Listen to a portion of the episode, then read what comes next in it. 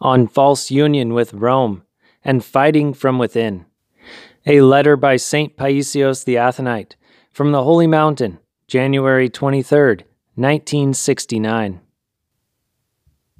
Reverend Father Haralambos, Inasmuch as I see the great uproar which is happening in our church because of the various movements of groups in favor of unification of churches, as well as the interaction of the ecumenical patriarch with the Pope, I was pained as her child, and considered it good, besides my prayers, to send a small thread, which I have as a poor monk, that it too may be used as a means of stitching together the multi part garment of our Mother.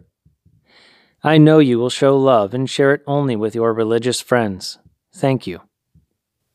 First of all, I would like to ask forgiveness from everyone for being bold to write something when I am neither holy nor a theologian.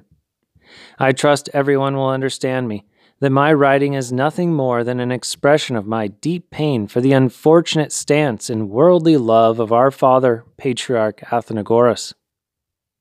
It appears he loved another modern woman, which is called the Papist Church, because our Orthodox mother has not made an impression on him at all, for she is so modest. This love, which was heard from Constantinople, caused a sensational impression of sorts among many Orthodox, who nowadays live in an environment of such meaningless love in cities across the entire world.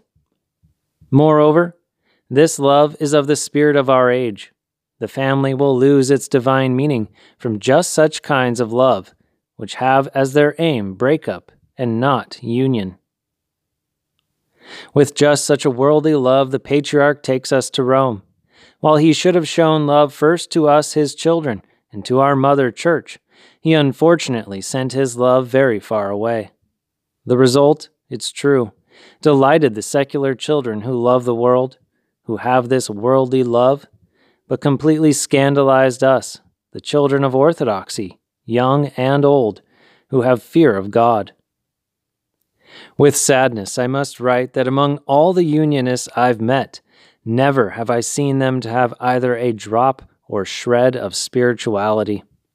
Nevertheless, they know how to speak about love and union while they themselves are not united with God, for they have not loved Him. I would like tenderly to beseech all our unionist brothers, since the issue of the union of the churches is something spiritual, and we have need of spiritual love, let's leave it to those who greatly love God and are genuine theologians, like the fathers of the church, not the legalists, who have offered up and continue to give themselves in service to the church, instead of just buying big candles, and who were and are lit by the fire of love for God, rather than by the lighter of the church sacristan. We should recognize that there exist not only natural but also spiritual laws, Therefore, the future wrath of God is not averted by a convocation of sinners, for then we shall receive double the wrath, but by repentance and adherence to the commandments of the Lord. Also, we should know well that our Orthodox Church does not have even one shortcoming. The only apparent insufficiency is the shortage of sober hierarchs and shepherds with a patristic foundation. Few are chosen. This should not, however, be upsetting. The church is Christ's church, and he governs her. It is not a temple built by the pious from rocks, sand, and mortar, which is then destroyed by the fire of barbarians. The church is Christ himself. And whosoever shall fall on this stone shall be broken, but on whomsoever it shall fall, it will grind him to powder. When he must, the Lord will bring forth the Mark of Ephesus's and Gregory Palamas's, so as to bring together all our scandalized brethren, to confess the Orthodox faith, to strengthen the tradition, and to give great joy to our mother, the Church. In times past, we see that many faithful children of our Church, monastics and laymen, have unfortunately broken away from her on account of the Unionists. In my opinion, separation from the church each time the patriarch makes a mistake is not good at all. From within, close to the Mother Church, it is the duty and obligation of each member to struggle in their own way, to cease commemoration of the patriarch, to break away and create their own church, and to continue to speak insultingly to the patriarch. This, I think, is senseless. If, for this or that occasional deviation of the patriarchs, we separate ourselves and make our own churches, may God protect us. We'll pass up even the Protestants. It is easy for one to separate, but difficult to return. Unfortunately, we have many churches in our times, created either by big groups or even just one person. Because there happened to be a church in their Kalivi, I'm speaking about things happening on the Holy Mountain, they figured they could create their own independent church. If the Unionists gave the church the first wound, the aforementioned give the second. Let's pray that God will illumine all of us, including our patriarch Athenagoras, that union of these churches will come about first, that tranquility will be realized within the scandalized Orthodox fold, so that peace and love would exist among the Eastern Orthodox churches. Then let's think about union with other confessions, and only if they sincerely desire to embrace Orthodox dogma. I would further like to say that there does exist another, third group within our church they are the brethren who remain as her faithful children, but who don't have spiritual concord between themselves. They spend their time criticizing one another, and not for the general good of the struggle.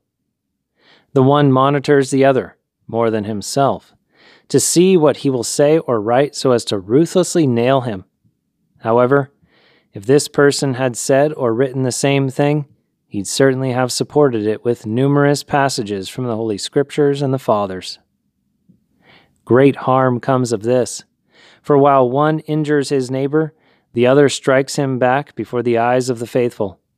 Oftentimes, disbelief is sown in the souls of the weak because they are scandalized by such people. Unfortunately, some from among us make senseless claims about the others. We want them to conform to our own spiritual character. In other words, when someone else doesn't harmonize with our own character, or is only mildly tolerant, or even a little sharp with us, immediately we jump to the conclusion that he is not a spiritual person. We are all needed within the church. All the fathers, both the mild and the austere, offered their services to her. Just as the sweet, sour, bitter, and even pungent herbs are necessary for a man's body, each has its own flavor and vitamins. The same is true of the body of Christ. All are necessary.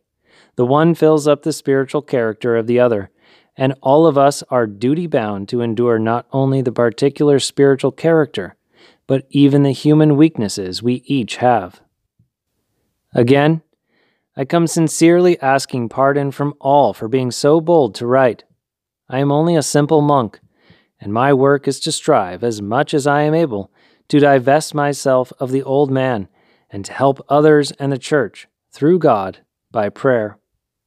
But because heartbreaking news regarding our holy orthodoxy has reached even my hermitage, I was greatly pained, and thus considered it good to write that which I felt.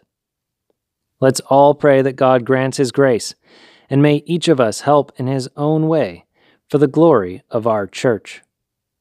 With much respect to all, Monk Paisios.